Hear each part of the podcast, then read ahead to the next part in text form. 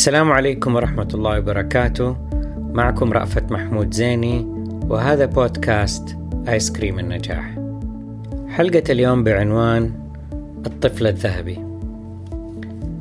بين الفينة والأخرى تصدر من أبنائي كلمات تعبر عن نظراتهم لي إما في سياق المديح أو التعجب أو التذمر. من تلك الكلمات Mister Perfect أو المثالي اللي كررها أبنائي محمود معا في سياق لكم أن تتخيلوا ما هو. في مرة من المرات كانت بنتي سفانة راكبة معايا في السيارة وفجأة قالت لي أحسك أنت وماما ال golden child أو الطفل الذهبي. وحتى بنتي الخزامى سبق وقالت لي نفس الكلام بطريقة أو بأخرى.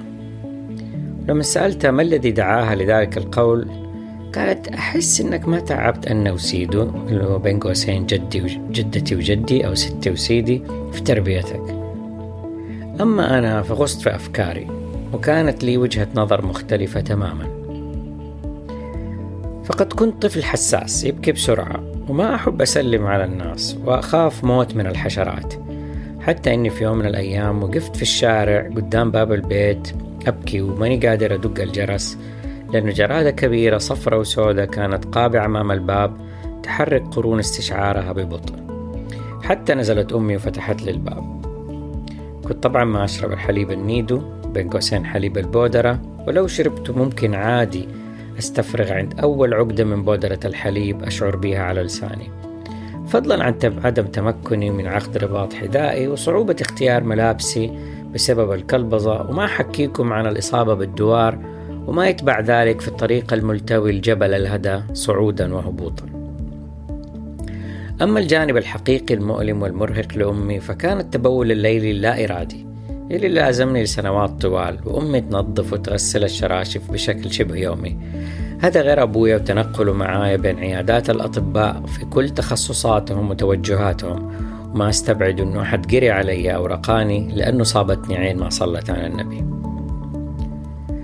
عشان أعطي نفسي شوية كريدت لازم أقول إني كنت طفل متعاون فجربت كل أنواع الأدوية والوصفات اللي كانت تتقدم لي فشربت الأدوية المرة وبلعت الكبسولات الكبيرة ومضغت نوى التمر وأكلت الموز بقشره رغبة في الشفاء والخلاص بأسرع وقت ممكن من الوضع المخجل وحالة القلق المصاحبة لكل تجربة بيات خارج المنزل. مرت الأيام وتحسن وضعي تدريجيا حتى شفيت تماما بحمد الله. ربما كان ذلك قرب الانتهاء من المرحلة الابتدائية. ولكن هل انتهت المتاعب؟ لا أعتقد.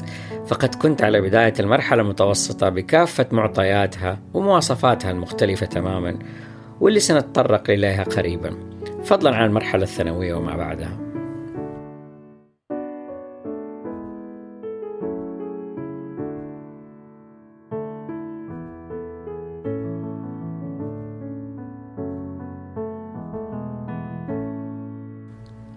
لذلك أنى لي أن أكون golden child أو Mister Perfect أو إني ما تعبت أمي وأبويا وحتى ودرتهم لكني أدرك تماما كأب حرصهم وقلقهم وخوفهم بل وربما خلافاتهم حول توقعاتهم لجودة حياتي ومستقبلي آنذاك.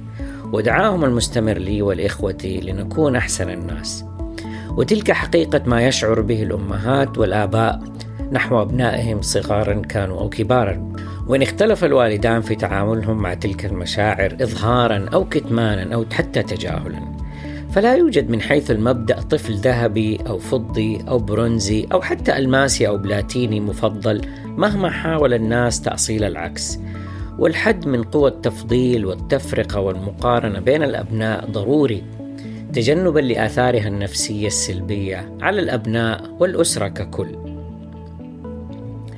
قد يكون هناك تميز ذاتي واضح للطفل وقد يكون لغيره من الأبناء تميز غير ظاهر ويتطلب بذل جزء جهد أكبر من الأهل لاكتشافه وإثراءه والاستمتاع به. وفي كلا الحالات لا يعني أن المتميز يستحق مكانة أكبر أو عناية أو تهذيب أفضل. فلا يمكن تفضيل البطين الأيمن على الأيسر في القلب أو الرئة اليمنى على اليسرى. فلكل ميزته اللي يصعب على الجسم الاستغناء عنها أو العمل بكفاءة دونها. وكذلك هي الأسرة فلكل فرد فيها ميزته ودوره المختلف.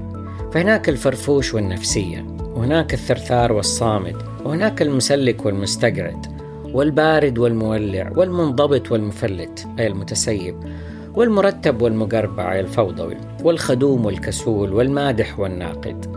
واحتمالات اجتماع صفات تغطي على عداها في نفس الإنسان بتنسيق إلهي بديع يضفي على الأسرة نكهة متنوعة تشكل هويتها وطبيعتها العجيبة المعقدة.